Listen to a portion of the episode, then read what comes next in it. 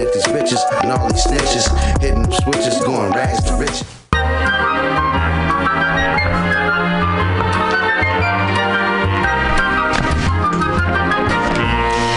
Rainbow Grocery, a worker owned and operated food cooperative located at 1745 Folsom Street in the Mission District of San Francisco. Let's hear what locals have to say about Rainbow Grocery.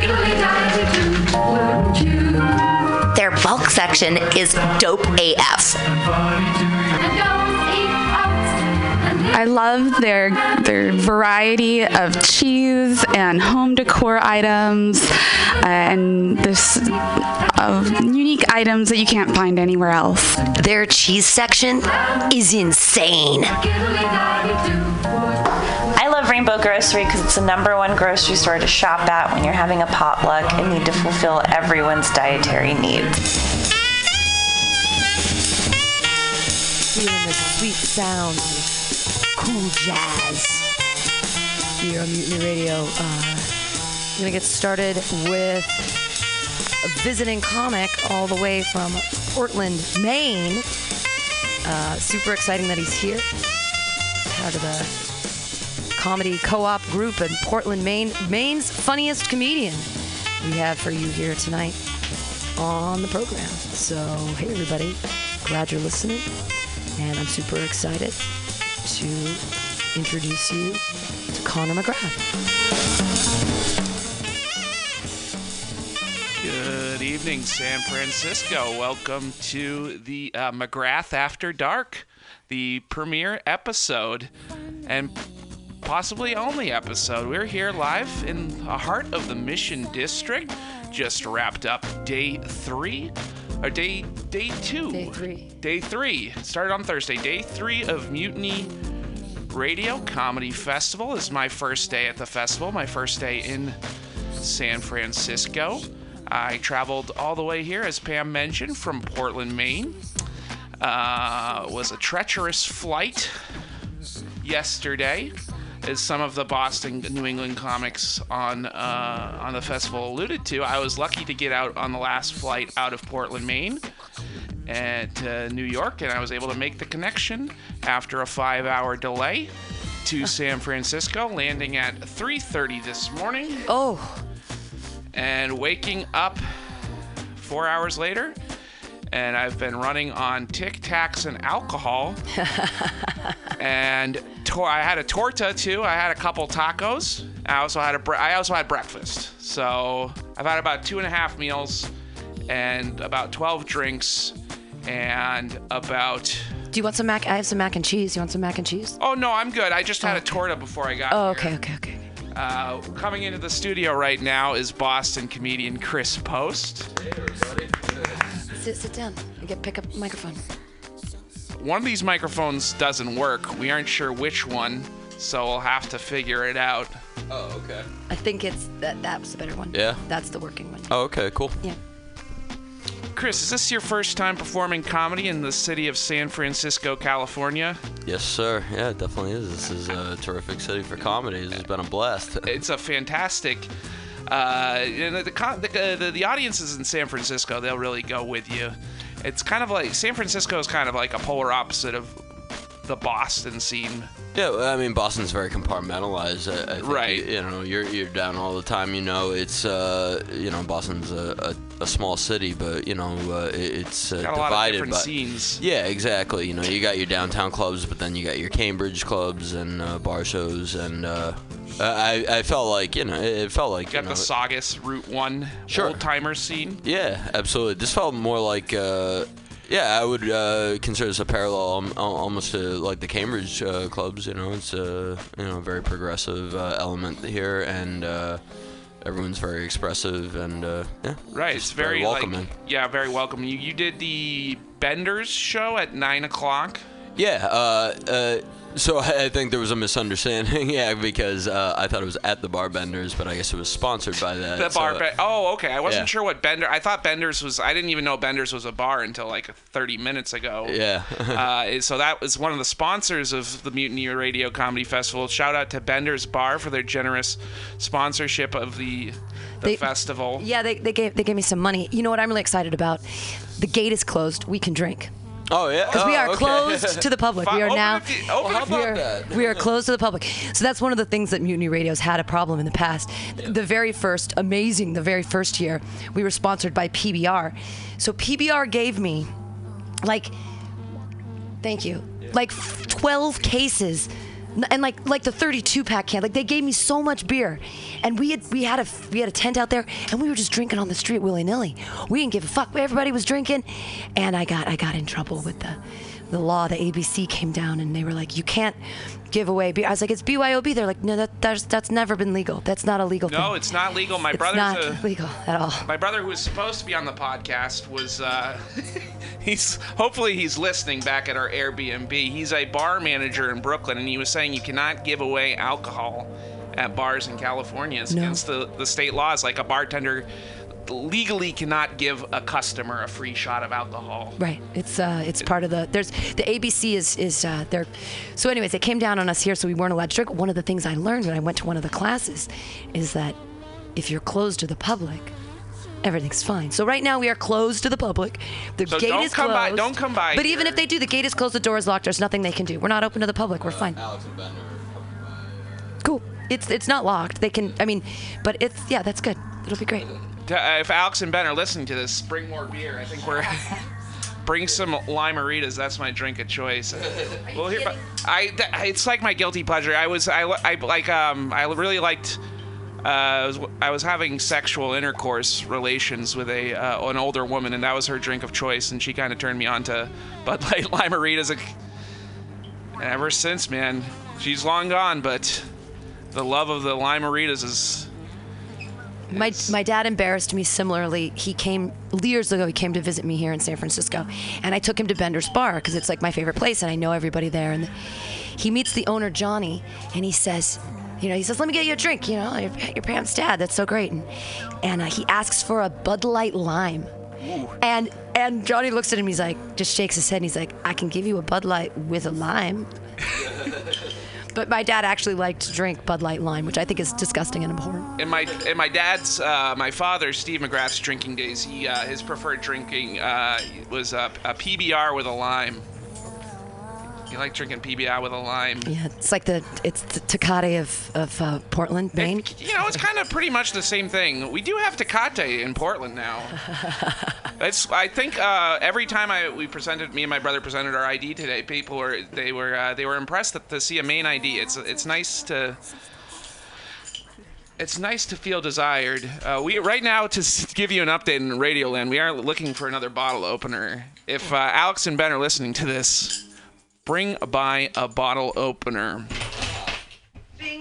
So I was on. Uh, so you did just did one show tonight, Chris? Uh, yeah, it was at uh, 9 p.m. Uh, it was Oh My DUI, and uh, yeah, it was a lot of fun. Uh, everyone just uh, discussing run-ins with the law and uh, their hedonistic uh, exploits, and uh, yeah, it, it was a good time. Yeah. That's that's a lot of fun. Yeah. I was on the uh, what was the name of the six o'clock show? It was the musical one with the musical right, backing? musical backing with breakfast be breakfast. Two out of three the of my shows on the festival are musical shows because I'm doing the karaoke show tomorrow night. But that's what you asked for. But I asked for that. No, because I'm a very musical comic, and it just happened. Like I, it's like I think it's subconsciously.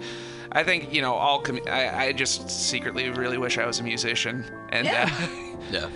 I- I mean- I mean the ra- ratio of uh, comics that are failed musicians. I mean, uh, and there's a surprising amount of musicians that want to do stand up. Uh, Sure, like, I- if I've- I well, talk to, then I'm like, I think there's a kinship there, you know, Yeah, wanting to express yourself and uh, a lot of piss and vinegar in your veins, and you want to get it out in the right way. Yeah. yeah, exactly. Yeah. Do you guys like the themed shows, or do you think it's?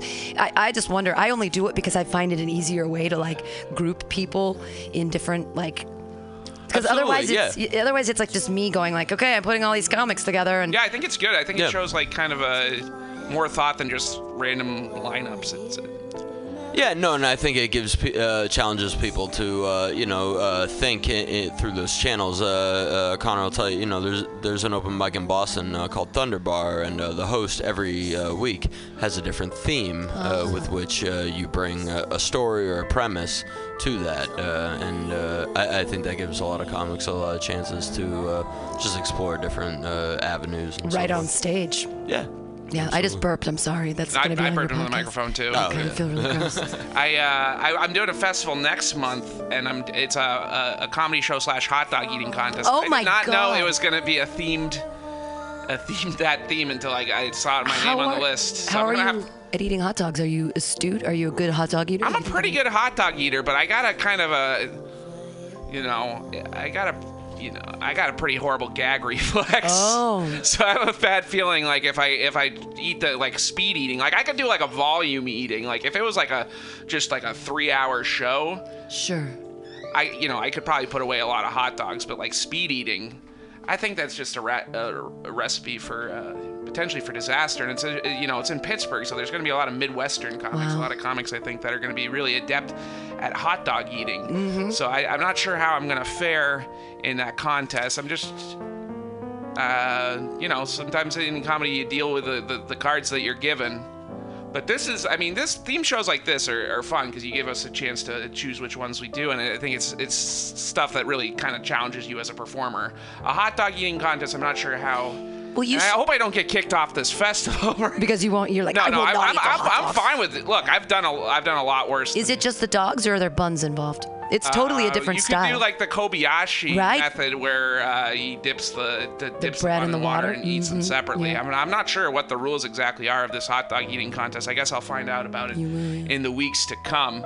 But uh, My favorite Kobayashi video is Kobayashi versus a bear. It's a black bear. yes, from the Man out- vs. Beast special on the Fox network back in the 2000s. Great. I love it.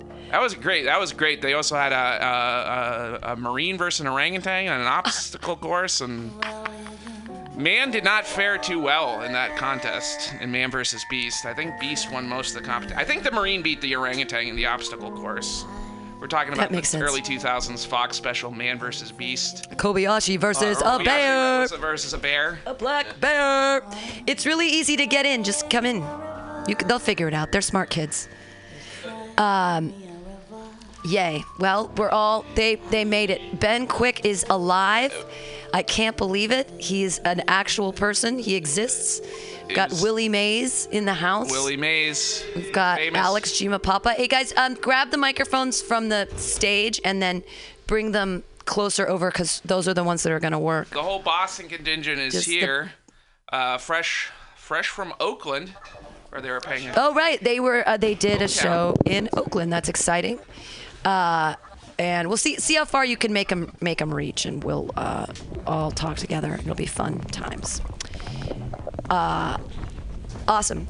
So everyone's having uh, these guys. We have a bunch of returning people. You should know Ben Quick and Alex Giampapa uh, were here. That's right. Here in past years, they were on the second annual, and they came back for the third. This is the third one. Okay. This is the third one. Yeah. So I'm surprised. I was really surprised how many people wanted to return. I was like, you, you really want to come back to my to my bullshit thing? Well, so it was appreciate fucking that. fun, and we also we enjoy bullshit things. Oh, Yeah. good. Okay, cool. Yeah, it's the only festival I can walk on stage and just talk about my last 36 hours and have everyone love it. I I, I uh, like I, I work with these guys all over Maine. They come up and do like weird bar shows in like rural Maine. So it's like dumb bullshit here is uh, ten thousand times preferable to dumb bullshit in J Maine Oh my god, yeah. I or mean, like Westbrook or Bucksport or Oh my god. I Buckfield. mean, we're always in bumfuck Maine. We're Yeah. always in bumfuck Maine, man. being How far is it away? How far is it away, Maine from? two hours to Portland, which is where Connor is, and then for some of the real fun shows, it's three, four hours. And the thing is that the saddest part about that is the shows in bumfuck Maine are way better and more fun to do than most of the shows in Boston. Like that's why we'll make those trips. Are there? yeah, are they? Do they, great do they venues get audience? You guys get audience? It's because there's Yeah, nothing because else there's to nothing do. else to do. Nothing That's else the thing. to do. It's the thing to do in town that night. So they really Yeah, everybody appreciate like it. that's like the big event for the for the for the month is like oh the comedians are coming up from Boston like let's, wow. Yeah, they don't know you're not famous. They have no idea. no like no. Well, they just go, here's a guy from a place you've heard of, and everyone's Yeah. like, amazing. And Outstanding. these people are, yeah. It's like I, I did, a, I uh, did a show in Buckfield, Maine, once, and some Buckfield some, sounds made up. Yeah, it's outside of some rural town. I think it's outside of Lewiston, and some guy some guy was like, "I've been drinking since two o'clock, getting like getting like pre-gaming for this comedy show," and then they set off fireworks right after the show in the parking lot right after the show. I did a show where they were throwing glow sticks into trees during my set.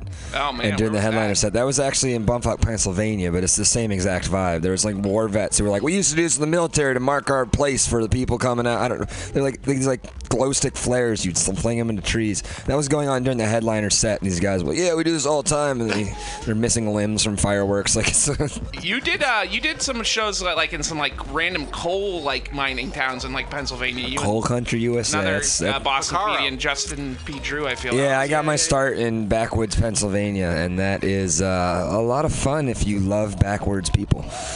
It can, they can be fun, they can be fun crowds sometimes. Yeah, but you know what? For for comedians and, and people that never leave Boston or you know whatever the respective city is, it's like, hey man, Portland. that yeah, that's it's good to get a look outside the bubble. Yeah, You have to. Right, You have you, gotta like realize what. comedian. Right. Yeah. I mean, it's like you know, and and you discover things where like, dude, Portland, Maine is like my favorite place to do comedy, man. Portland, I love Boston, but Yeah. Boston. Oh, here we go. I'm getting a seat. I was leaning over. I can barely bend at the waist. It wasn't a good idea. But yeah, man. I love uh, I love Portland, Maine so much. They let you be yourself, which right, is always right. nice. It's, it's kind of similar to San Francisco in a way. Right, exactly. It really is. Uh, same deal here, where like people are like, all right, let's let's hear what this guy has to say, regardless of who he is. Yeah. Whereas in Boston, it's like we're gonna hate you 98% of the time. Like Yeah, this. they're like real uptight. I Oh, love yeah, Boston. I've been to Boston b- a couple times to do Mm-hmm. comedy, and I've always loved it. And I've always found audiences to be really nice. And I was surprised. I was like, "This is what is this?" So were you were you in Boston or were you in Cambridge? Exactly. I- the neighborhood is extremely Neighborhoods matter in. Boston. Yeah. I think really I was does. in. I think I was in Cambridge. There you go. Cambridge is great. I walked. I remember walking because so I, um, every year my best friend's a dermatologist, and every year her dermatology conferences is in a different city. So I'm the plus one. Yeah. So it was in Boston. So we were in this really nice downtown, you know, hotel, and I did, you know, I walked all the way to this one place, and you have no happy hour. What is wrong with you? no, we don't have a lot of not. things. A lot of old weird laws in Boston. Like for until uh, recently, you couldn't get uh, liquor past noon on Sundays. Uh, This is the liquor liquor stores uh, close at 11 o'clock every night. You cannot buy alcohol after 11 o'clock anywhere unless you're at a bar, which clubs also close at at pretty much one. And uh, you couldn't buy booze in mass until on Sundays until 2003. I- Is it is it because you guys are such drunken louts? You're just so crazy. You just want. They're trying to I save us from drinking. ourselves. Yeah. Oh, so it is. It's because people are just. But see, in San It's the- it's Francisco, the- everyone's drunk, but they're vomiting on the. Is it vomit? Is the it's, problem? it's or? The puritanical roots, Yeah, the right? The Puritan- Puritans settled Massachusetts, and they were very like, you know, we are anti any substance, anti anything that isn't pure and God and all that shit. Yeah. And that kind of has set this history of Massachusetts being Alcohol. both incredibly accepting socially, Right. but also incredibly backwards when it comes to things like alcohol. Mm-hmm. In spite of the fact that we're all alcoholics. It's that area too, though. Connecticut, the liquor store closes at nine. I could do. Uh, what? Yeah, man. Yeah, Yeah, they're trying to Connecticut keep us down. Yeah, Connecticut's lame as shit. Yeah. Nine o'clock? Like Yeah. people in San Francisco don't even go out till like eleven. Like, why would you? yeah, and I think Rhode Island is like ten. Yeah, so uh, Yeah. Does it help? yeah. No, no, everyone's drunk anyway. so Yeah. it's- Okay. Everyone's very Where there's a will. If you just let us do some things, we'd probably calm down a little bit.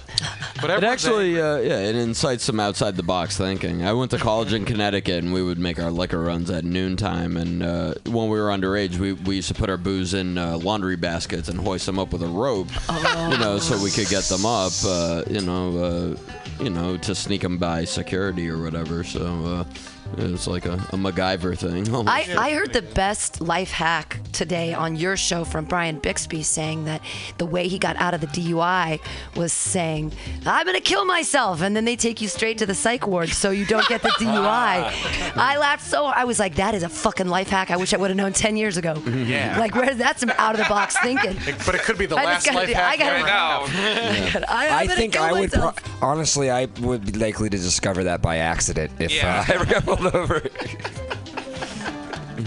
well, there Oh we go. my god! I mean, that is a, that is a pretty good life hack. How was the DUI show this year? That it was, my favorite fun. one last year. Right? I mean, I I love I I have my own DUI stories, which good- is Yeah, why we have that show. I I mean, it's it's d- uh, the DUI is the reason I had moved to San Francisco ten years ago. was Yeah. I lost my license and I couldn't I couldn't drive. I couldn't drive in San Diego. It was a driving town, and I was Mm-hmm. like, I have to move.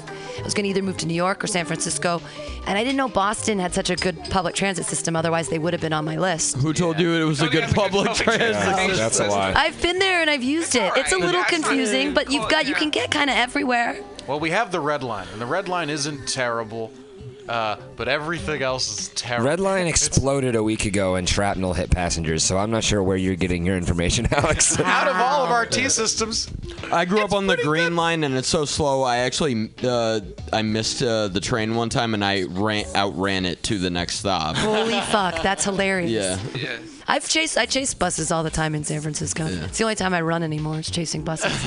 I get about I can do about five blocks, and if I haven't caught it, it's like I just I gotta I gotta smoke. I gotta smoke a bowl. Hold on, I'll get the next one. It'll be fun. yeah, it's I don't know. It's good when you can get around a city easily. Boston isn't that hard to get around, though. You know what I mean? It's uh, It's tiny as well. It's just hard to navigate. They were really drunk when they paved the roads. Apparently, I think they, I think they paved the roads and looked at what they did and went, "All right, no more booze after 11." There's no streets in Boston where it's like 19th Ave, 20th Ave. You know, th- there's no organization. Right, it's like a circle, and then there's A like of rivers. roundabouts. Well, there's South Boston, I mean, which is uh, like Alphabet City. Yeah, yeah, I mean, true. so Southie is uh, organized in such a fashion, but uh, Yeah, yeah, there's But, three yeah. neighborhoods in but Boston there's like that were, ten that were problems that landfill. outweigh that. You know? that are made on land. Landfill, yeah, Oh. three different neighborhoods. Southie's one of them. Back Bay and uh, Eastie. Uh, basically, they put down the, the where the airport is. It was built with landfill. They filled in the bay and they filled in the area with artificial land after the city was made. So those they were smart enough to make grids. But unless you're in one of those three areas, the city's just a fucking like someone threw down spaghetti on a plate and went, all right, let's. Yeah, it's fun. I love how you're teaching us about Boston history, and you're from Syracuse, Yeah, New I- York. I, worked at Boston Duck Tours, which is like the tourist company there that everyone has to do when they're in Boston for like, for oh, two years that I'll never get back. so I have to at least take something from it. Connor, also do you- jerks off to maps. Do you go down? You go down to Boston a lot too. Does it go both ways, or Oh, do you? yeah. They just yeah, come yeah, up to you. do- they- we get Boston comics almost every. Yeah, it's it's a pretty. yeah, we've had Connor down on uh, Yeah, but you shows. you travel a lot. You've been in a bunch. You've got upcoming festivals and. Yeah, I, I do Boston about twice a month at Wow. least, and then Yeah. I do other places. You know, randomly I'm uh, burning bridges in Pittsburgh next month, and Cool. Portland's one of our best. Montreal, and Yeah, man. Oh, you're doing a bunch of great shit. well, Montreal. Cool. The reason you travel to Portland too as a comic is uh, important because there's fewer comics. In Boston, there's so many comics. Every show you get on is here's your five, here's your seven, here's your seven, here's your seven. In Portland, I'll get up there. You do 15, 20 minute spots because a they, they these guys know we just drove two and a half hours. They Right. make, Right, right. make it worth their time, and b they're not going to get 15 comics on a lineup. No, and the, the people that stay in Boston and don't do comedy outside Boston, those comics are really funny. But sometimes you'll be you'll end up being surprised to realize that yeah, they got to do 15 minutes, and the comic will be like, uh, I, I have my seven. Yeah. That's all That's- they've worked on. oh. And if you travel, you learn how to stretch, and that's part of why we drive. to Yeah. learn how to, and and that involves growing pains, like you know, Yeah. like you know, for some, yeah, like first time I ever got to do a half hour, I had to drive to, uh, I can't even name the town in New Hampshire, but it, it wasn't even like racist Southern New Hampshire. It was like bed and breakfast mid New Hampshire. Oh, like, it's so hard to do jokes for the people that are like when you're at when they're so. Uh, And that's the thing, though. I don't know if it's you- the money. I don't know if it's like- yeah, like hoity-toity. bit, I don't know yeah, if yeah. money makes people too uptight to hear abortion jokes, but boy, did I! I mean, it just it doesn't. Not only that, you grow up in a city, you're conditioned to write jokes about living in that city. So when you hit the road, like you have to drop those jokes, Right. and but it's a good challenge, and it's like, all right, now you need to think outside the box here a little, and you're you kind of lose a lot of your weapons, but that's a good thing. Like, Sure. you Oh, know, totally, man. It'll challenge you. you know? Yeah, or if, if your material's like if it's a real judge of is it strong enough to translate to people who won't directly relate to it. You know what I mean? It's like can I bring them into my world a little bit here? Um, and there's certain things to drop and different stuff you have to explain. But if it works everywhere, then you you got a joke there. Sure. Well, I don't like to give people at, at my Friday showcase. I never give people less than ten Yeah. because I figure like if you can't do ten, I shouldn't be booking you for a showcase. You know what I mean? Absolutely. Like you should easily be able to do ten minutes.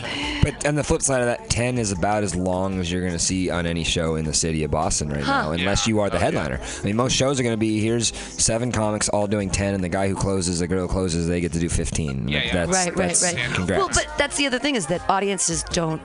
They, I think that the sweet spot is like hour 25 minutes, no intermission. Yeah, right. I agree. So 100%. that's the time of. So I do doing 50 minute shows here just because it's easy on the hour. But once you start getting up to two hours, Oh, and you don't want to give them. I used to give them a break in the middle. I used to have a smoke break, but then I'd lose people. No, yeah. Yeah, Because once they're outside smoking a cigarette, then I'm like, okay, it's time to go back in, and they're like. Eh, we're going to the fucking bar, and I'm like, ah, it's a whatever. So it was a thing where I was like, uh, do I make shorter shows? Do I, I? What I just figured is book the funniest people, give them the most time. Always book less people than you think you need. Yes. Well, Because I can always get people last minute, like any Yahoo, any you know Yeah. fuck bag Oh, can there's do. Well, and, and Pam, Pam, you may not know this, but when we came out here last year, Alex and I, we were like, one of the things that we took away from this experience was these 50 minute shows are really cool. Yeah. And, and the idea that you keep it short, and we, we started work, doing shows together over the summer that we've now have a number of rooms in Boston, and that's one of the philosophies we took is let's aim for 60 to 70 minutes with Yeah, what we book. Yeah. Knowing that you're probably going to bleed. Someone's going to need a guest spot, someone's going to light, the host is going to Exactly. do extra time, Sure. and you're going to end up at 75, 80, but we try to book like on paper when I drop that lineup with how much time everyone's supposed to be doing, we're writing down a 60 minute show, and that was something we really took away from Mutiny that's been successful. Cool. Yeah, in a you know, it's, it's, it's what the audience is. It's just audiences get bored. Yeah. And they like comedy. I think that people actually do like comedy and getting them to come see it once they do, but I think they're worried that, like, oh, what if there is a stinker? You know, like if Yeah. you've got. And then you Well, don't and there have been bad comedy shows. Like I know people in Boston that book shows that should not exist because every week. no, but every I won't talk. I won't name names.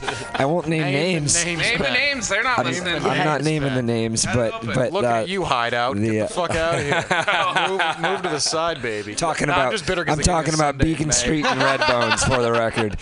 Beacon Chris Street. is mad too, for the record. Beacon Street and Redbones. Both those places shouldn't exist. Both those places are every week 50 people show up to watch comedy, 10 stick to the end of the show, and the other 40 will never come back to a live comedy Oh performance. no, they're I disagree. totally. I like both of them. They're walking the. Ah, well, I think they have potential to be excellent. I think the quality of shows is so poor it hurts the brand of comedy. Physically Right. inching away from Ben. well, no, it's I will fight you. I hear the food's good at Red Bones. Oh, it it's is. amazing. I'll get, I'll, I'll go. No, I'm but trying to um, get on that lineup for. But that's a parallel uh, to everything in life. Uh, the Ramones, you know, like you used to say, they only played like you know 90 second songs and only did 90 minute concerts because they're like, hey, people have lives to lead. Like, you Yeah, know, you yeah. can't keep them any longer than you have to. Yeah. And and they said that in the 80s and. Think about that in like a you know social media era where Sure. you know it's hard not to look at your phone every two minutes. So yeah, uh, keep a show as tight as as you can. Absolutely.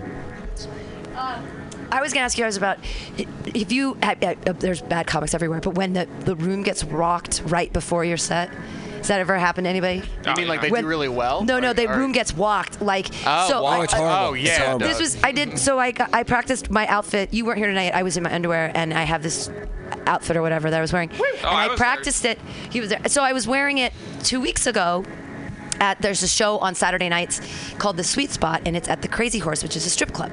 And it's a 12:30 p.m. 12:30 a.m. show. And I get there and I've got my shoes and my Stephen Curry socks and I'm ready to get all naked in front of the strippers and I'm super excited. And they put up a guest set before me Wow. no. and he walked the entire room. like, so then I get up to do my set and take my clothes off, and I had to take them off for everyone I knew, just comedians. There were no actual audience Oh members, God. and I was like, "Do I really?" I now I'm now I have. To, I was like, "Well, I guess I got to practice for the festival or whatever and see if this outfit works."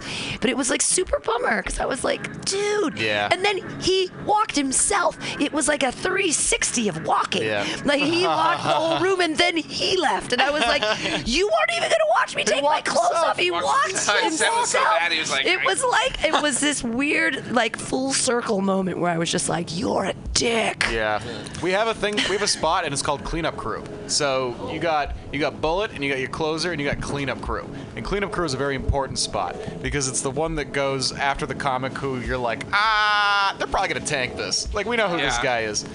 We know who he is. And you have a I'm high risk, smoke yeah. too if you just want to do that, man. Here, I just couldn't find it for a second. Oh, no worries. I'm eating an edible currently.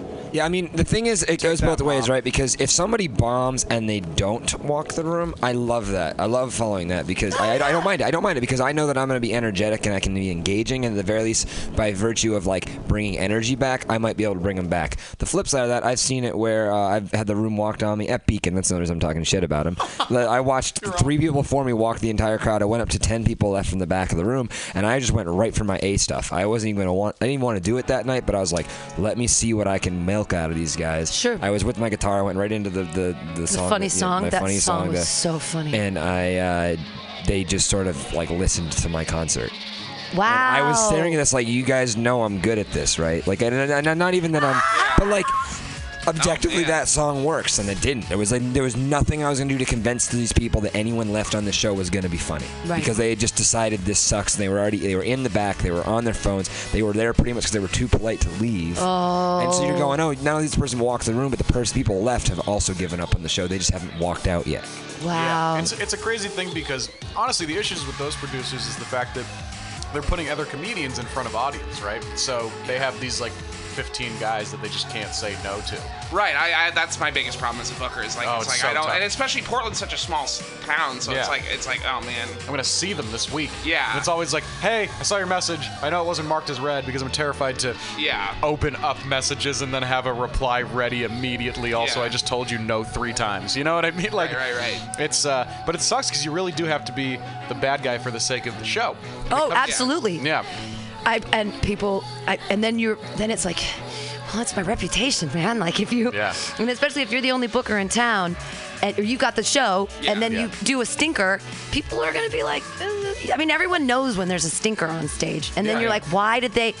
But if they Well, brought except half for the, the, comic, audience, the, the comic themselves sometimes. sure. That's the Oh, funniest yeah. part. Del- delusion is a wild thing. Well, man. and I- Mediocre comics are is, is how deluded you are. Some comments like, "Can I close Lincoln's?" I'm like, "You haven't had a good eight minute set." at Lincoln's like, I'm Shut up. That was supposed to be between us. I, I wonder. I wonder all the time if if like I am fooling myself or that like uh, you know like it's like am I just a mediocre shitty comic and and then I'm like but I think I'm still second guessing myself because I'm trying to grow and change my material and you know The weird thing also Like- being that you kind of have to like not second guess yourself in order to be in a place where you're never That's second the guessing problem. yourself. You know.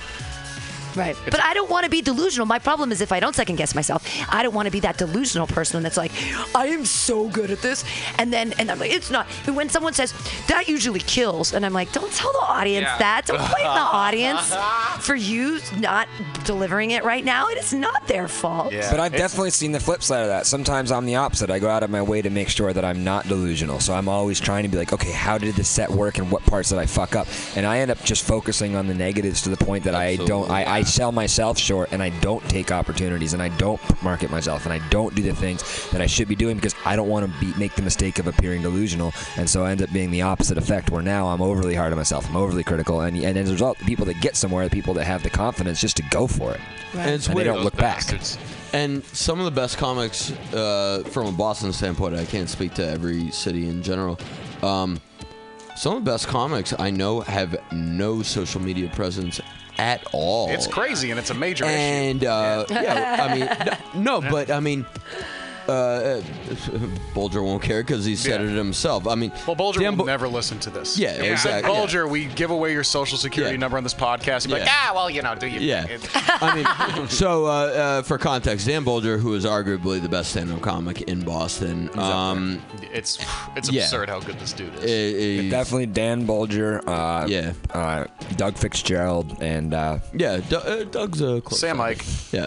oh man, Sam, yeah. Yeah, but uh, Dan Boulger, um, you know, uh, a lot of people feel like social media is integral to to your brand. Uh, Dan Boulger, who and he's also been on, you know, he's two late night sets. He has, you know, a ton of credits, everything, as funny as anyone, and never tweets, never goes on Facebook. And he was on a podcast one time, and someone was like, "How come you never post anything?" And he goes.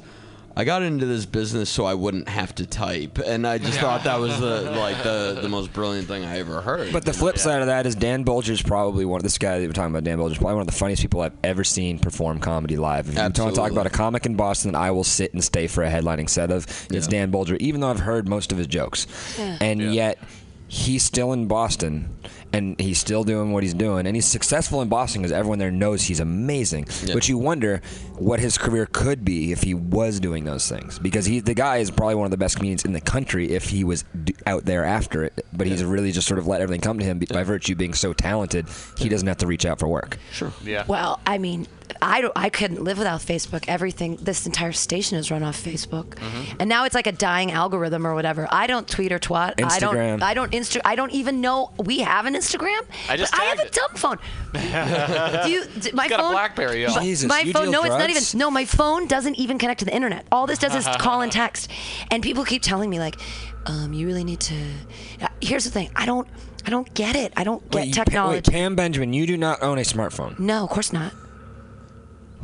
Good for you. That Okay. me. Honestly, man, I like That's, that's incredible. Yeah, Yeah, I, that I don't have a went to smartphone. As- That's incredible. As Connor and Chris both have social media open Yeah. right now, I dude, I delete. No, it's all right. It's all right. My okay. bad. Oh, you got so mad. Oh, the little beer, the little beer, the little beer can. That joke is so funny.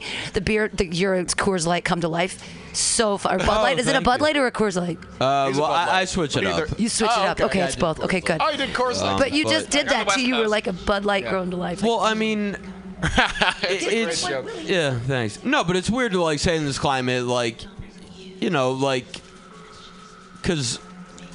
You know, doing comedy and like even coming up last night and like I was like, "Hey, I'm, I'm a comic from Boston." Like I could see a couple of people like, "Okay, really?"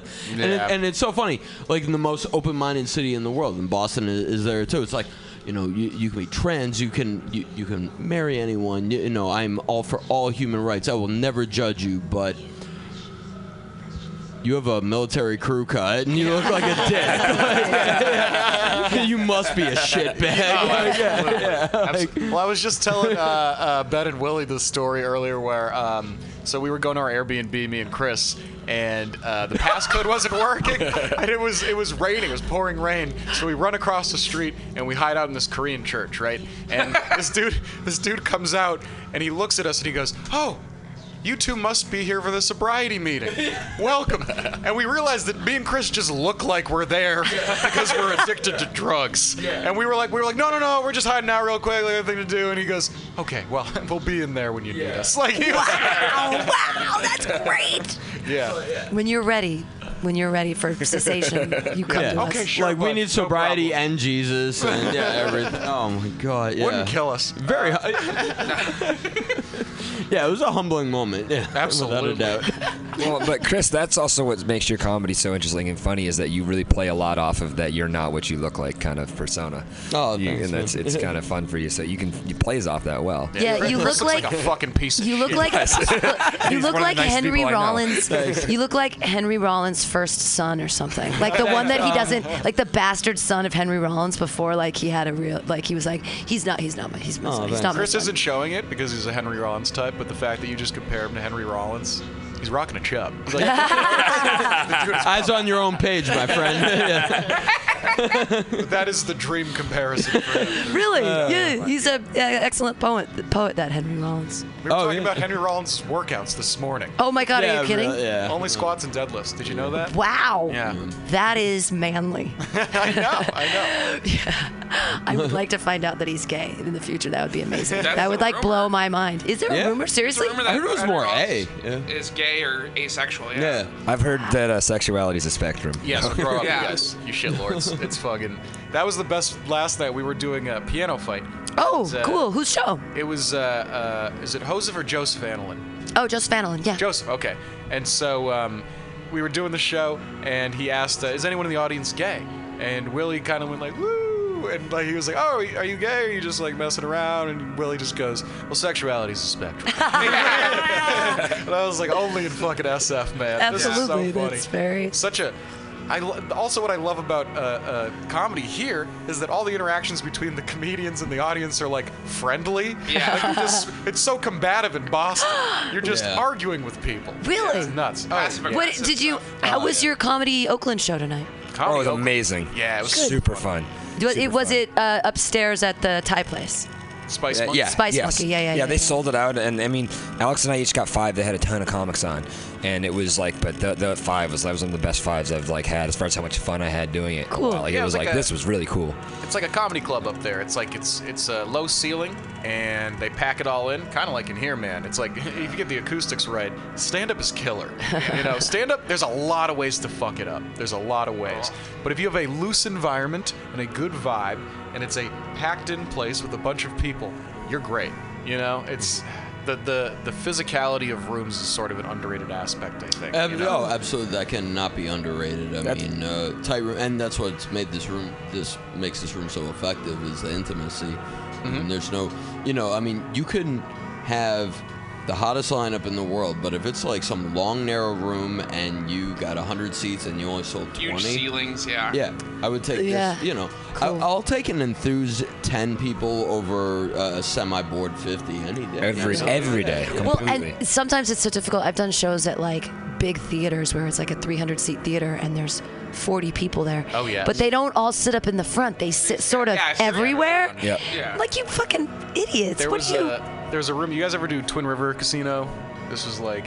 So they had a they had a room there for a while, and uh, the booker's a super nice guy, and like the Saturday nights are killer. They're fucking awesome. They pack it in every single time. It's 150 seats, and then the Fridays, for whatever reason, are like really light. Or like they were like suspiciously light, uh, and so, it was as if like someone had sent out a threat, and they were like, "If you show up to this comedy club on Fridays, we will fucking kill you." so you host for the whole weekend, of course. So I would go, and you have to do 20 clean up front, and um, Clean. yeah. Oh, yeah. fuck. I know, right? Yeah. I know. I do. Uh, I do a lot of clean gigs. They pay You the have best. tw- you could do Holy shit. 20 minutes of clean. Oh yeah. You could do more than that. 20 minutes of You- clean. Yeah. You just have to take yeah. out the swear words. But I mean, like, could I you have can- to be I can- conceptually clean? Because like all of my jokes are like. Depends on abortion which or The direction. thing is, like, you start to realize that uh, so much stuff is clean. So so many topics are clean, Yeah. and it's there's a there's a temptation from comics to delve into something that's maybe edgy. But if the priority is just to be like silly or funny, and I have plenty of dirty shit too that I Also- prefer to do, frankly. But you know, if you're like hosting and you're opening a show, it's great. And so this this we'll jump back to this for sure. But uh, so this place in Twin River, uh, I remember once I was hosting there years ago, and again, it's really turned around and stuff. It's great now, but. Uh, there were eight of 150 seats filled, scattered everywhere. And they're like, "All right, go do your 20." And I was like, I was talking to the dude, and I was like, "Hey, what's the minimum?" And he goes, "What do you mean?" And I was like, "Oh no." And so I go up, and you know, you spend like a minute setting up a joke, and then you do the joke, and someone just goes, "Huh." And then you just have to keep going. It's like, it's crazy. And uh, Eight I- people. yeah, I remember a woman pulled out her phone and started Facebook living my performance, and I was like, "This is the wrong time." Um, but it was just like it was a crazy thing because we maintained a vibe, and I remember like at first it was very weird, and it feels like it's bad to the comic because you want that explosion of laughter. But mm. sometimes if you just look at their faces and they're like smiling and nodding, they're having a pretty decent time. Yeah. Yeah. They walked out of there going, "Hey, that was really fun. Thank you." And like maybe they were lying. I don't know, Yeah. but overall, The other thing I want to say too, Pam, to the point about working clean, I think it's like you know how in like the '70s it wasn't okay to be openly racist. So we started this whole dot. Well, it became like not okay anymore. Like we had the time where we could and then All we in the. Family was so fucking all the racist. politicians started doing the dog whistle racism stuff, where they said all this racist stuff by inferring what they meant without actually openly saying racist things. They'd be like, you know, people who live in certain areas are lazier, and they're like, well, that area has to be a black area. but like, No, it's the same the thing. Mexicans are lazy, right? But I guess what I'm saying is it's the same thing with dirty, right? You can you can be dog whistle dirty and it becomes funnier. So like I have a I had a joke where I did uh, you know I got tested for a sleep study and the joke was the guy told me you're gonna be on camera and I was like ah I get it I won't masturbate Eh. and uh, that's more or less the joke. But I did that joke in a church and and I set that and I was supposed to be completely clean and the guy says uh, you know hey you're gonna be on camera so don't do anything and I said and I knew what he meant but since we're in a church I'll leave it at that and everyone knew where I was going, and I got a huge laugh. You could, you can just by just letting people know, hey, we know what I'm doing here, right? But you don't Right. say it, you can get away with it still, and it's still funny. There's a show in a church here. Uh, it doesn't have to be clean, but it's down the street. It's on Fridays before my show. It's like 6:30 or whatever, and there's a vegan meal before it, whatever. But every time I do that show, I do all my Jesus jokes all of them. Yeah. Just all I do is talk about God and how ridiculous the Bible is and like feminism in the Bible. And I just, I'm like, I am in a church. I love doing this in a church. It just makes me so happy to make fun of Jesus. Yeah, well, it's also a cool vibe where like uh, it's like, ooh, this is a naughty thing we shouldn't be doing in a church. Yeah. You know, there's like one of my favorite rooms in New England is Stone Church. Ow, Dude, I oh. love it. Oh, Josh Day runs it, man, and it, it's a renovated church that they turned into a rock club, basically. Cool. And they do a stand-up show there, and it's so cool because it's just like we're sinning so bad tonight, you know. uh, but it's it's super fun, and again, it speaks to that thing where if the the comedy is really all about the vibe. You know, in order for it to be effective, like you can lay out the jokes, but if you're not in the right place and they're not in the right place, it won't hit. Right. Um, but if you if it's a, I like being stowed away in a place where it's like this is a secret, just like Connor's room. Connor's room in Portland, you have to fucking walk through a wall. But isn't it have you're open wall the comedy co-op? What's your thing about? I saw that you run a group yeah, of So the people. Portland Comedy Co-op. Is I mean, a- Lincoln's it's obviously, Yeah, yeah. It's a, Lincoln's is our main hub, and uh, it's a group of comedians uh, in Portland that runs shows throughout Southern Maine. And I'm currently the head of the Portland Comedy Co-op. I took it over last July, and we just produce shows, and we have a certain kind of brand and of comedy that kind of trying to um, defy some of the stereotypes of Maine comedy. Try, Trying to like bring s- smart comedy, not because everyone knows everything about Maine comedy. I've Well, never even like heard. I'm like, they're reputation, funny yeah, up there. There's a a, certain, uh, You picture someone from Maine and they're missing a ton of teeth. You know what I mean? Is No, that no, no. there- yeah, there's a lot of Boston bookers, uh, older Boston bookers, younger ones like Alex and Ben and are pretty open-minded, but there's like older Boston bookers that are like, I don't want to book uh, Maine comics because it's like redneck humor. They, it's like, Yeah. it's Huh. perceived as like kind of redneck humor because Maine's the uh, deep south of the far north. I, it, It really is. I- the farther north you get, the the north. farther south you go. That's the, The- thing with this Maine. is okay. I know very little about Maine, but these are my preconceptions. Um, everyone eats lobster. Yes. The the, is- the I mean, beach shores the beach shores are rocky, and the bonfires in the springtime are amazing. Right, rocky Beach shores beaches, are rocky. I don't know about bonfires in the springtime. That's bonfires I in can the vouch for springtime. upstate New York having the bonfires. That's all I grew up doing. I've had some bonfires in Maine. and, and they're not like, they happen, but yeah, it's yeah, not. yeah. It's not like a racist bonfire. It's not like there's crosses on fire. It's like it's a bonfire. Honestly, if it's in Maine, it's probably a racist bonfire. Yeah. It could be a but, you racist know, bonfire. Depending on how far up the coast. I thought I just thought that everyone vacations in Maine and they all live on cu- they all live in cute little houses on ponds. Over the Like, summer, yeah, but then the wintertime comes around, and New England's a very different hard, place. Yeah. Is it part of New England? Is Yeah. Maine part of so, New England? So New England is Vermont, New Hampshire, Maine, Rhode Island, Connecticut, and Massachusetts. That is Really- a lot really- of people really that like the only like Patriots. you know what? That's why fuck the Patriots because they have so many states that get to be for their team. Yep. We've got like we that's that's insane. well, one, you're welcome for Jimmy Garoppolo, but second, but also, That's gonna be the best team you've had since Steve Young retired. but regardless, Well, the it's funny because a lot of a lot of New Englanders, like outside of Boston, they're sick of the Patriots too. A ton of Connecticut is Giants fans. Uh, Oh, that's great. Yeah, and then and then once you get up to Maine and Vermont, they don't give a shit at all.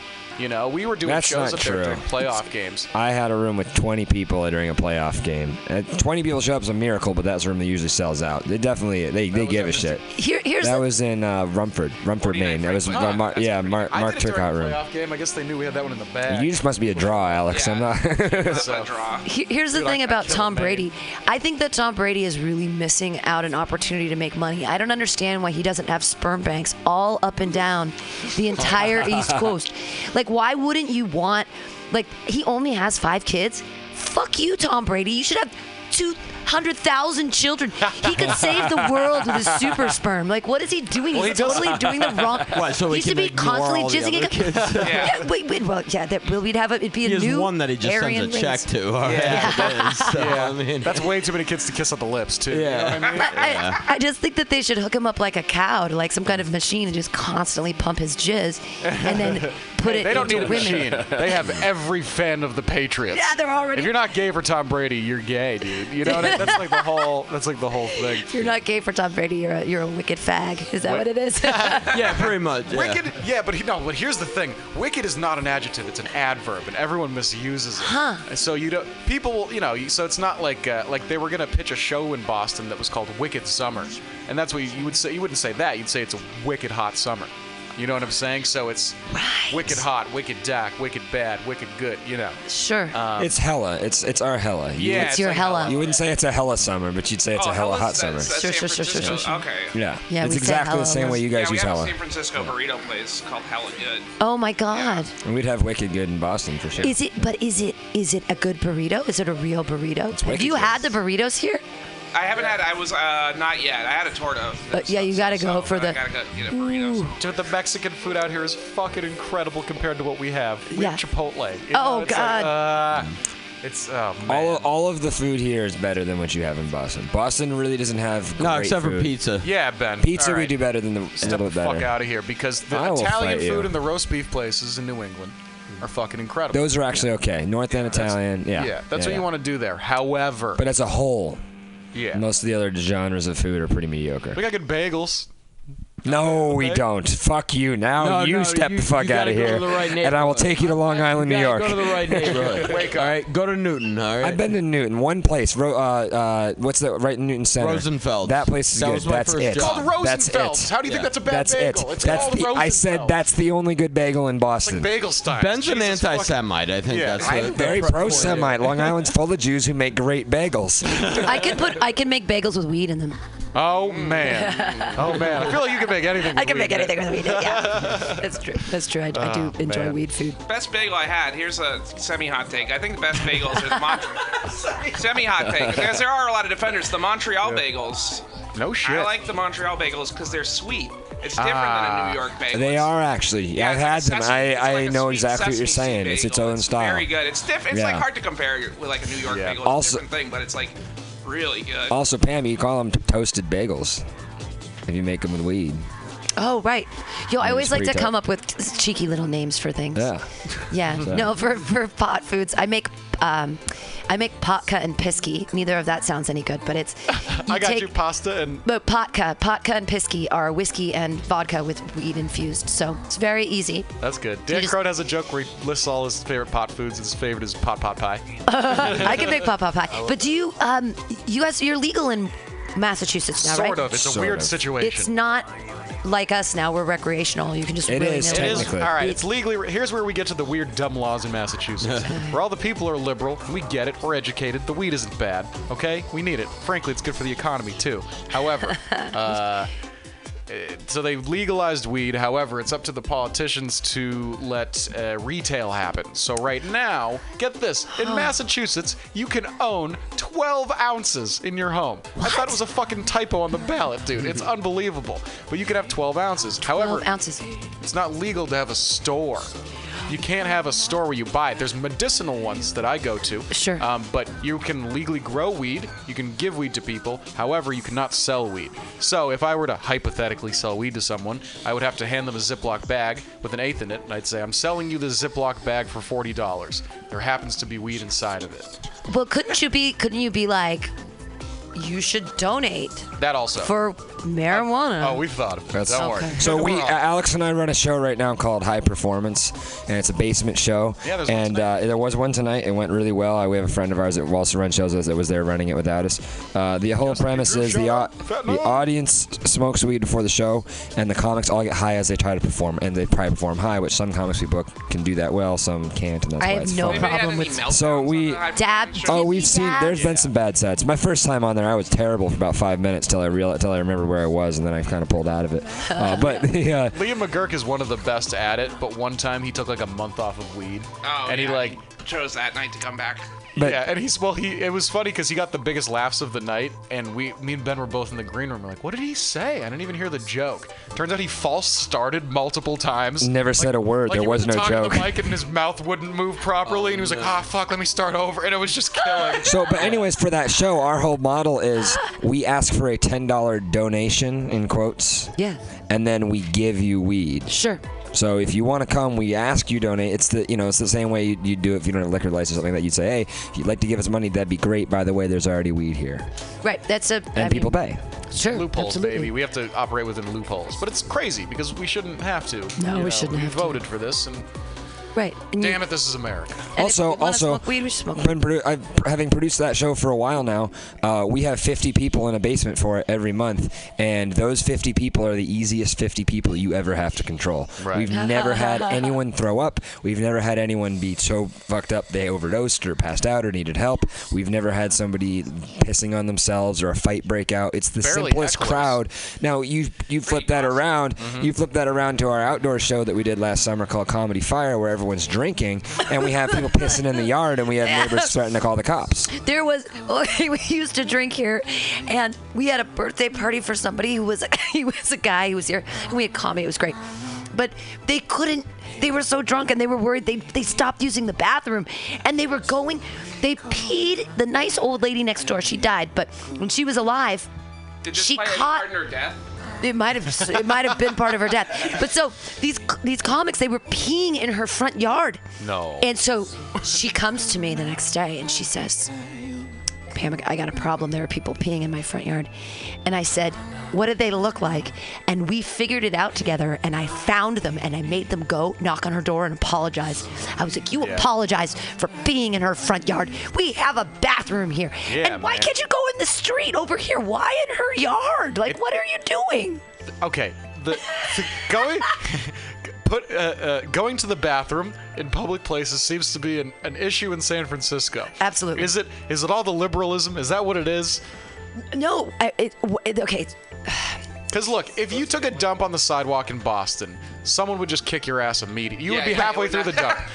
So it's actually on the books. It's legal to poop on the street. It's not it's not legal to pee. This is very interesting. It's not legal to pee on the street, but it is legal to poop on the street because if you got to go, you got to go. Okay, Like first of so all- if I like if I was I'm normal person, I'm not normal, but I'm Pam Benjamin I'm walking down the street and I'm I like, you. "Oh, I got to take a shit." You Yeah. you cannot get arrested for that because you're like, "I didn't know what to do." And I didn't want to do it in my pants. And so there's like a law on the books that pooping is fine. First That's of all, amazing. having having poop no pee is Near insane impossible. because no one has ever pooped without peeing like a little bit. Also, like you've never, no one has ever done that. First of all, so it's a trap.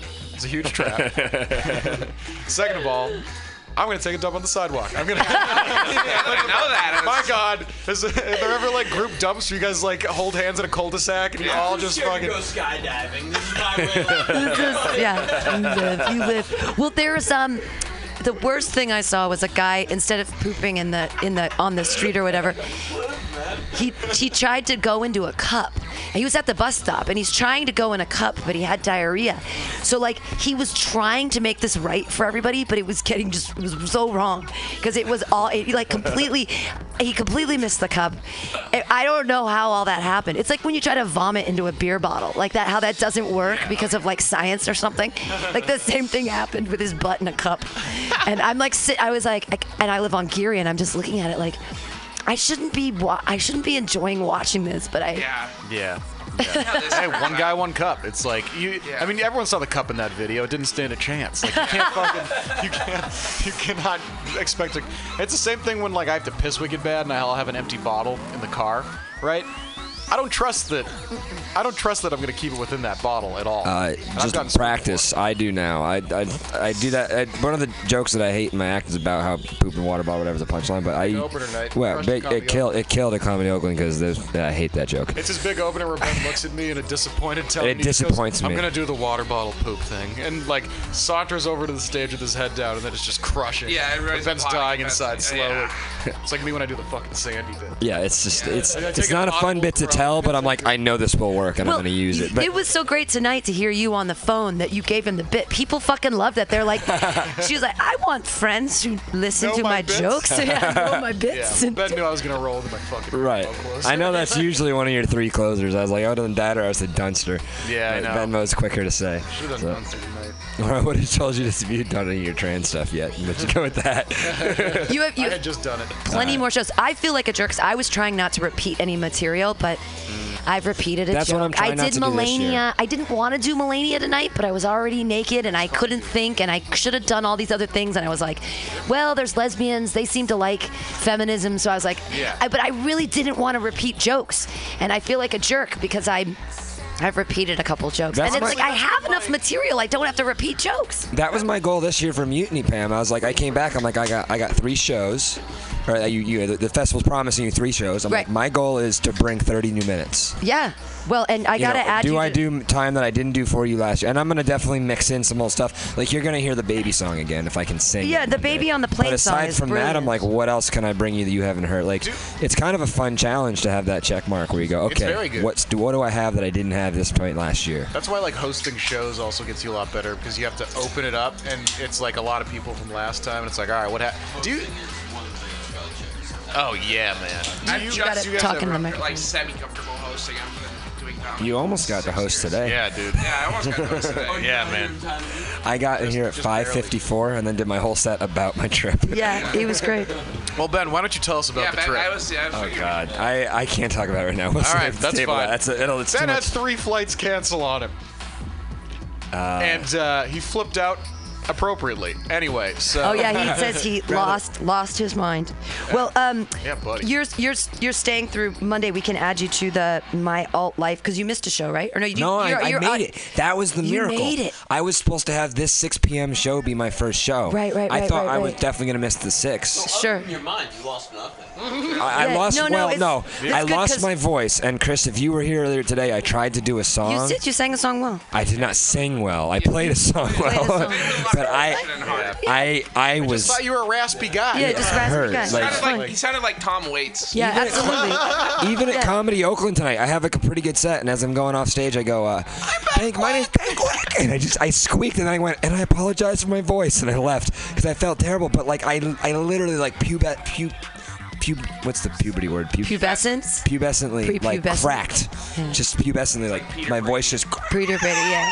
Time to change. And I- time to And, I was, and my first thought was like, thank God that didn't happen till now. Because I had, you know, already done my time, and I was like, that was the real. It was, you know, I ran around my neighborhood screaming the F word for a while. Now, Oh, I would have lost my. Well, the same thing F happened. word, dude. Uh, yeah, and then also for someone to come kill me. But you know, we've all we've all been there. Am I right, guys? C- both both Karina and uh, Tommy McGuire. Now Karina was coming from LA, so I don't know why her plane was delayed eight hours.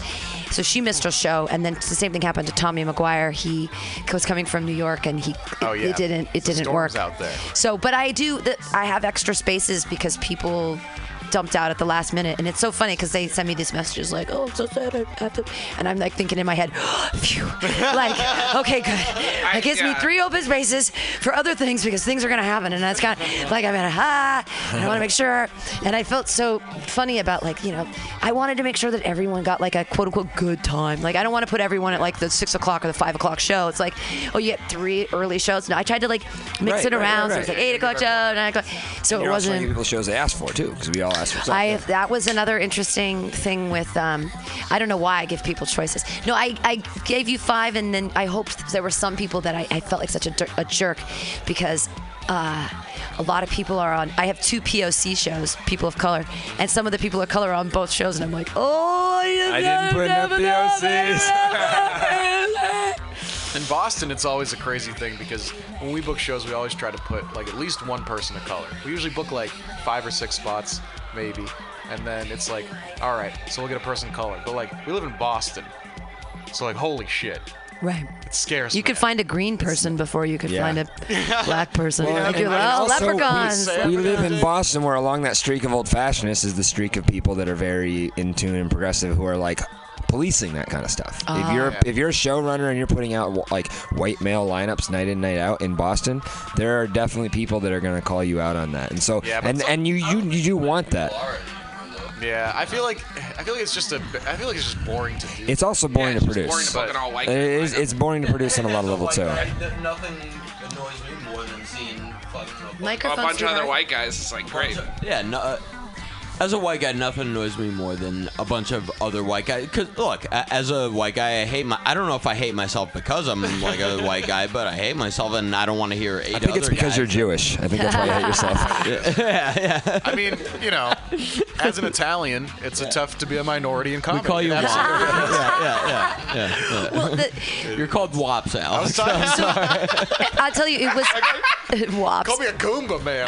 That's a good one. I learned in But is it comedy a for goom- myself. All, it's all about brevity. But- One syllable. Goomba, Goomba's a good word. It has something to do with the Italian plumbers, doesn't it? Isn't a Goomba from the? Well, no, that's the thing. Goomba- Goombas are the things that Mario jumps on. So Oh. anything, You guys know how to flush Goombas. toilets? just fucking barely. Uh, the Italiaphobia in Boston is fucking out of this world. But uh, Alex G and Pop on his Dago comedy shows. Remember, I was Hey, someone uh, was we're asking renaming about Comedy pay, like, Party, that's it. on, and I replied to it, and I was like, I was like, dude, sometimes you get paid very well, very rarely, but and then sometimes you get paid with spaghetti dinner. And like Connor jumped on, and he was immediately like, where are these spaghetti dinners? yeah, I was like, I yeah. keep talking about. Um, I did a sh- I did a show at the Italian Heritage Center. Ironically, incidentally, I um. what do they just show The Sopranos? It was a Like, benefit. No, it was a, it's like a big like banquet hall in, in Portland, and it's like uh, there were like 400 people there, all ages. All Uh, Itals? it was uh, not all. Uh, there were a lot of Itals, but it wasn't all Itals. How shiny was the hair? Like, uh, there was some good shiny hairs. yeah, definitely some good slick back uh, there was a, there was a pasta dinner. It was a bene- uh, benefit for uh, paraplegic, and which is not funny, but there was like 400 people there, all like literally four to 90. Yeah. And me and uh, two other comics, Will and Will Green and Aaron Willis, the two guys that uh, Love I inherited dudes. the Portland Comedy Co-op from. Yep.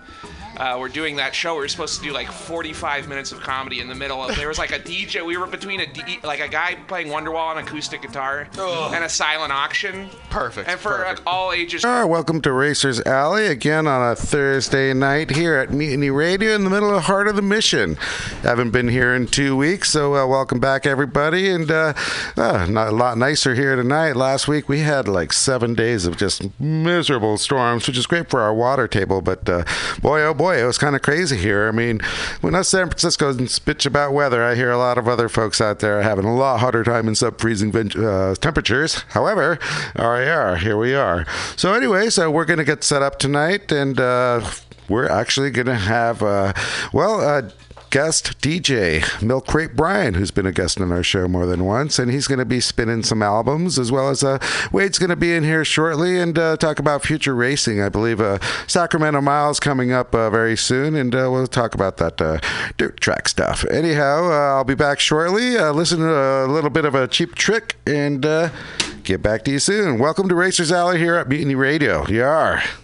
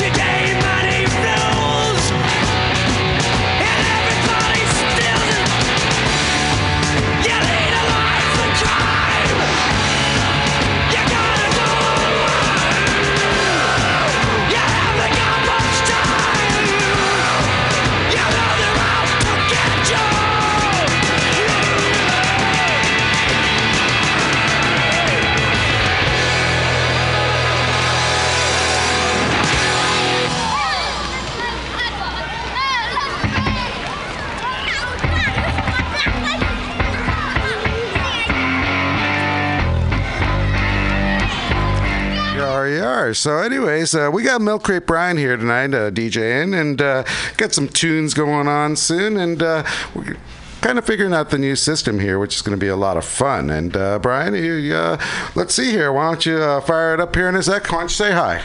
Hey everybody, we're going to start out with a little Judas Priest heading out on the highway. You are,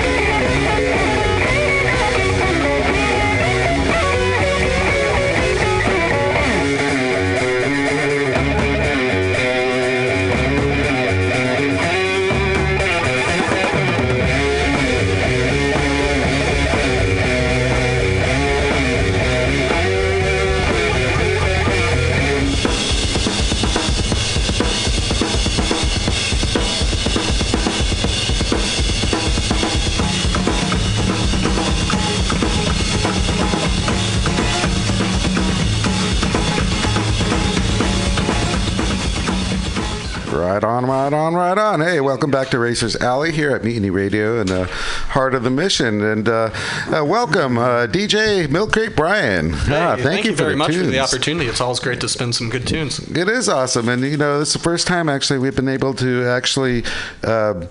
Have our own music. Usually, I just put on a CD, and then from there we just uh, do what we do.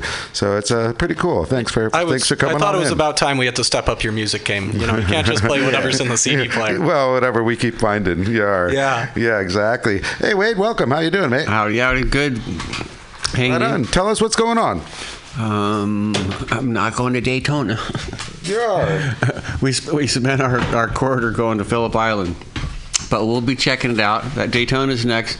The sun is is kind of staying out. Everybody's getting ready to go racing in some form or another.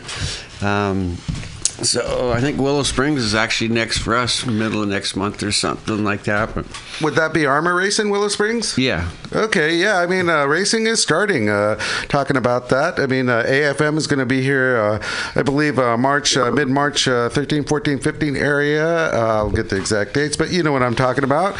And uh, they'll be at Buttonwillow for the first two races. So uh, a lot of uh, track uh, track days coming up as well. You know, uh, Wade and I were just talking the other day about, I think, Fun Track Days, Fun one track of our days. boys. Those are really good guys. Yeah, our buddy Steve, and uh, yeah, he he- he came by the shop Tokyo Moto the other day, and uh, he's an instructor out there, and uh, was mentioning how many days they're getting out there, and I believe you you know the the gentleman who runs it, right?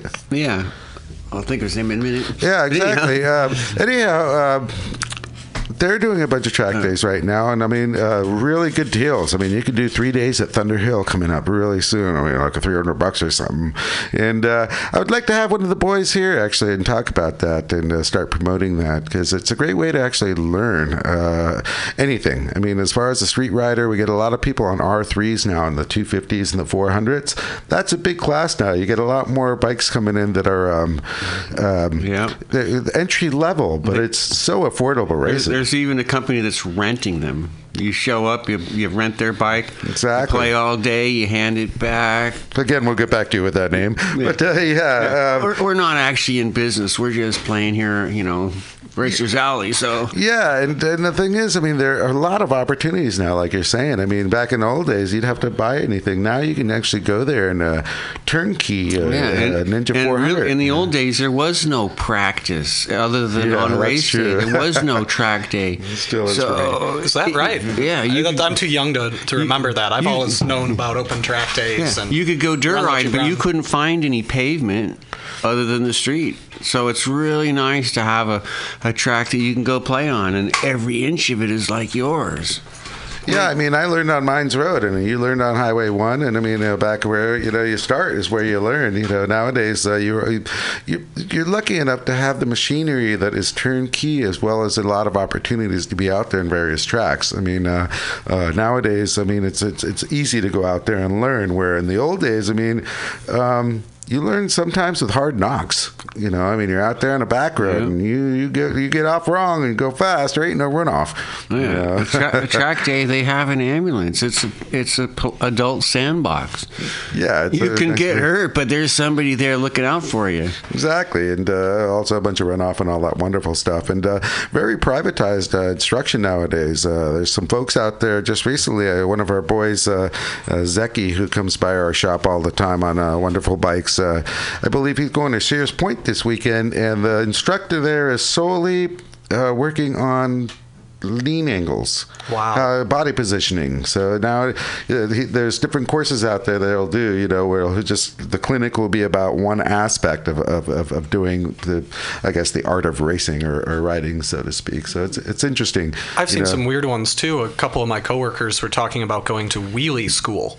Yeah, Apparently, wheelie yeah. school is now a thing. They put Yep, you on a yep. overpowered Yeah. bike with a wheelie bar on the back of it, so you can't loop yourself. It is pretty neat, actually. Yeah, I give mean, you a four-hour around course on while. wheelies. Yeah, I, I wanted to try that because I'm not a wheelie master, Yeah. you know. And uh, yeah, they have a big old girder type of really interesting frame, and basically we're gonna go rah, and then it lets you. But if you go, you know, if you go over, it just knocks you back, and then you're you're all good. And that's kind of neat to not be able to have the uh, hurting ass Yeah, or I- banging I, head thing. I saw the one where it's like tied down and it, it looks like that. I've only seen pictures of it and stuff, but yeah, I'm totally old school. You had to go learn, go find a hill or something and learn the hard way. That's how I learned was uphill. exactly, hard knocks. It's all in the throttle. You don't get excited, and if you can do 25 miles an hour, you go beep, and you do your 25 miles an hour. It's all about keeping the throttle smooth.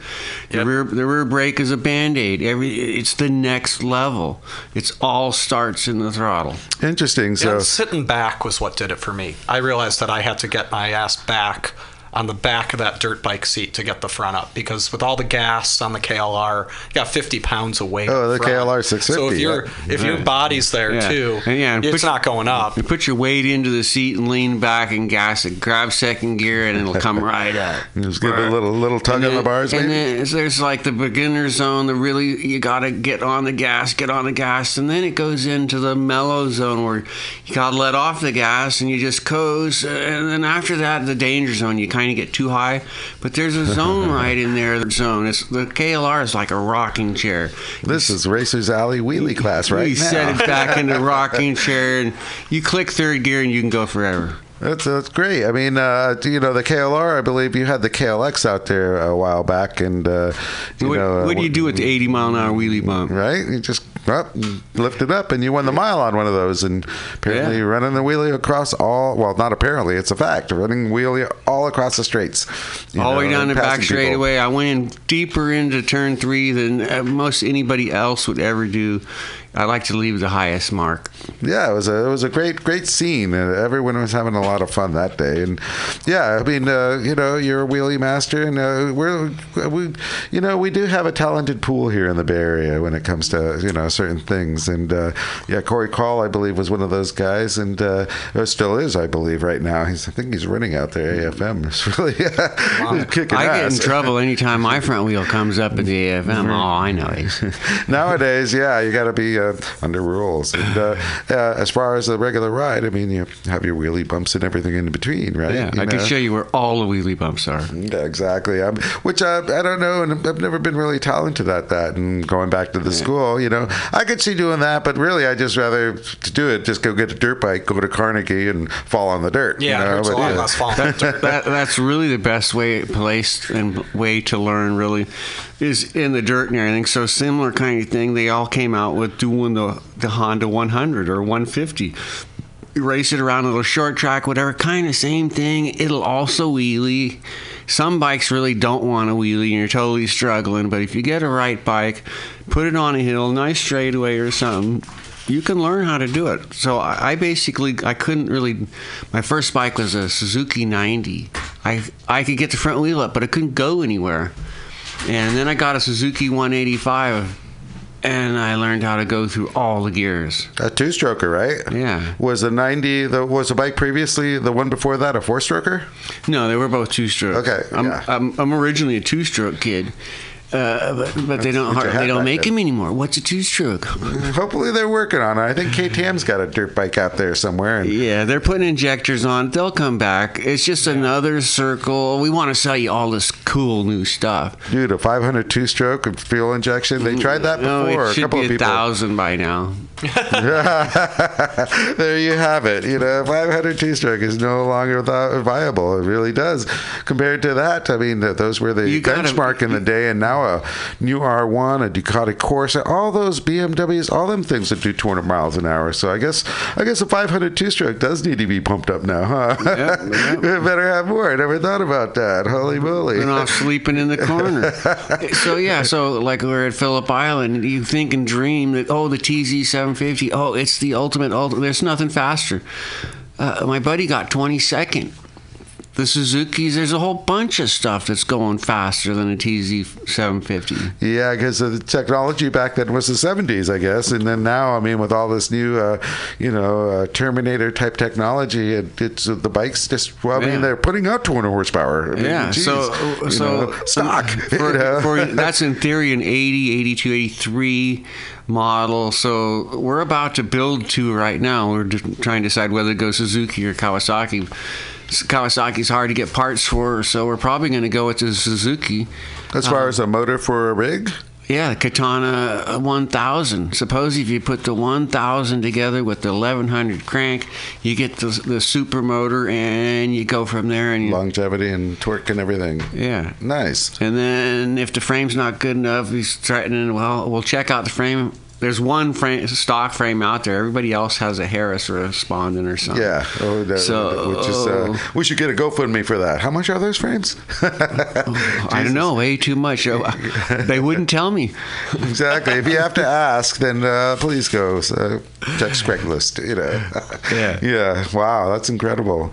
Right on. So, uh, yeah, as far as schools go, we got a bunch of schools going on, and uh, try uh, checking them out. Uh, just a couple of weeks ago, uh, one of my friends was talking, and. Uh, they did it even in the rain. They didn't want to go out there. The gentleman who was, I was mentioning about the fun track days, and uh, he comes into our shop, Tokimoto, a really cool guy, and I didn't know he was actually a, he's a, he's a I guess you could say an instructor, and uh, I, apparently I know a lot of instructors that come into the shop. It's it's quite interesting, and uh, you know what better way to get track time as well as being an instructor. And you know he mentioned it was like it was a, that. that really shitty weekend where it was pouring Thunderhill and it was just like oh yeah wet sheets and it's cold and goes oh man you know we just wanted to pack it up and go home and it's like then four guys from LA came in and it's just like we drove all the way here. When are we going out?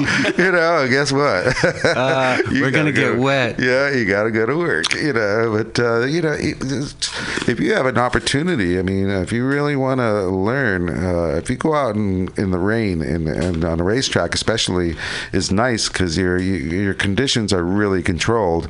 You want to learn. Uh, it's great to be able to have a, a, a uh, I guess an organization that's willing to actually go out on a track day in the rain because your your your uh, learning is going to get exponentially Yeah. greater. I mean, it's it's you're going to be so much better in the dry after you do that track Yeah, day. that's know? actually so rare. It's good Yeah. that they politely forced them into doing that. Yeah. it really teaches you how to be smooth. And when will you get a chance like that? No obstacles, no cars, no idiots. Yeah, exactly. Just Yeah, it was- it, uh, it's uh, nothing to run into like a wall or off into the marsh. You know, it's like it's, and you still got your your turn workers or your ambulance sitting there just in case. Well, he did mention. I mean, they were picking bu- picking up bikes, but you have to expect that. I mean, the only way you learn how to ride in the rain uh, in a racetrack is when you fall, and then you know what the the, the, the uh, temperaments are.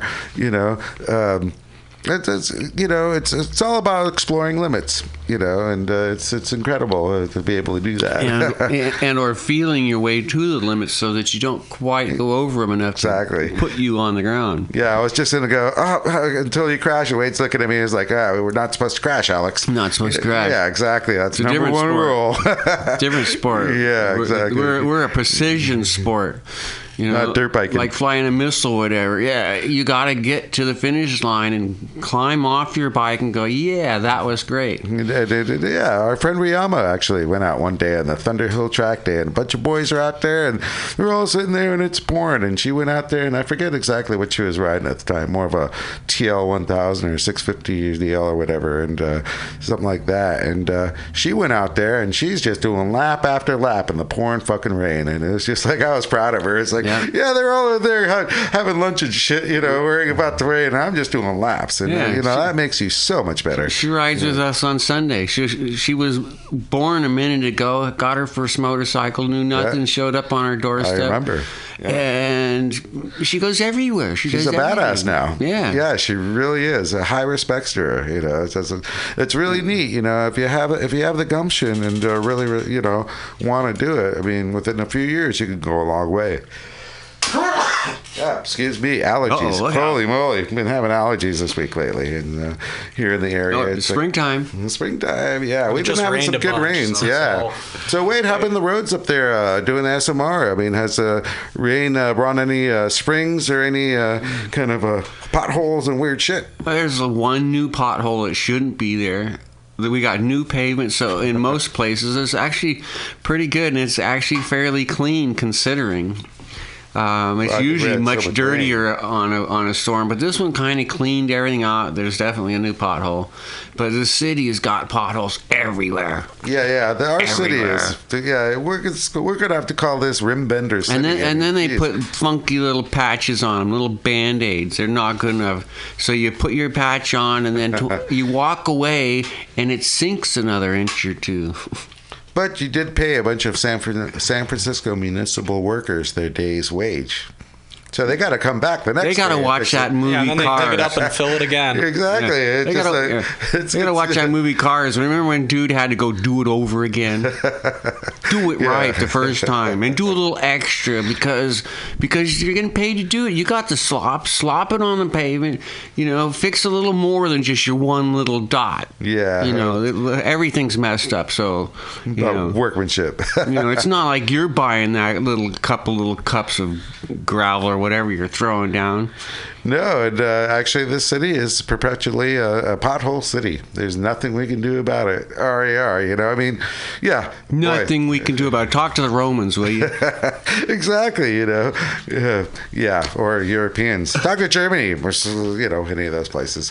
But anyway, uh, I want to say, you know, uh, Mutiny Radio here is uh, sponsoring us here, and uh, our show is here, and uh, we love them. And uh, Pamtastic is really having a big deal coming up. Uh, it's the uh, uh, fourth annual Mutiny Radio Comedy Festival, if I have my glasses on correctly.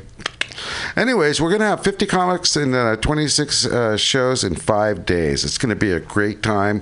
Please come and visit. We're going to be here for between March 1st and March 5th. Uh, we're actually located, uh, you know, on uh, 21st Street at Florida here in the Mission, and it's a great, great place actually. A lot of room for a lot of folks. It's really warming. Uh, you know, it's like a great area. Get some tacos across the street, you know, that type of thing. And uh, you can check us out at www.mutinyradio.fm. www.mutinyradio.fm, like Frank uh, Mason. Anyhow, yeah, check us out and uh, try and get some tickets for the shows. They are going to be sold out. There's some great, great times, you know, and uh, you know it's a big deal because you know the, this month is the month that really helps us to pay for the year. You know, a lot of us here we have you know there's there's many many folks here, uh, many many shows, and you know uh, our little organization can use all the help we can always get, and uh, this is this is the festival that really helps us for the year. So come check us out between March 1st and 5th, Mutiny Radio Comedy Festival with Pamtastic, man. It'll be awesome, you know, it really will. So, uh, anyhow, that being said, we're going to take a little break here and uh, get a little cheap trick, and uh, we'll have Milk Crate Brian put on his next albums. Cheers.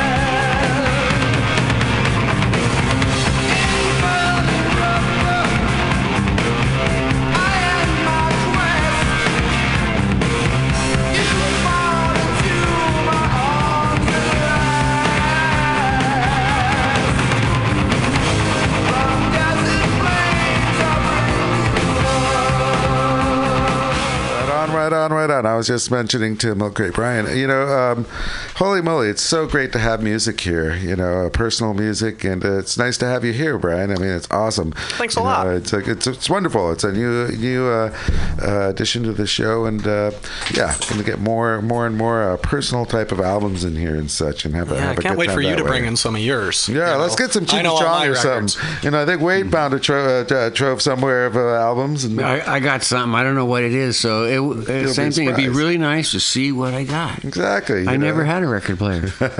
yeah, yeah. So it's really, really nice to have that, and uh, yeah, we'll have more and more as it come, we go on. Yeah, I just want to thank a couple of our pals here. Moto Tire Guy, you know, uh, he helps you out with tires here in the city, uh, over in the Bayview area.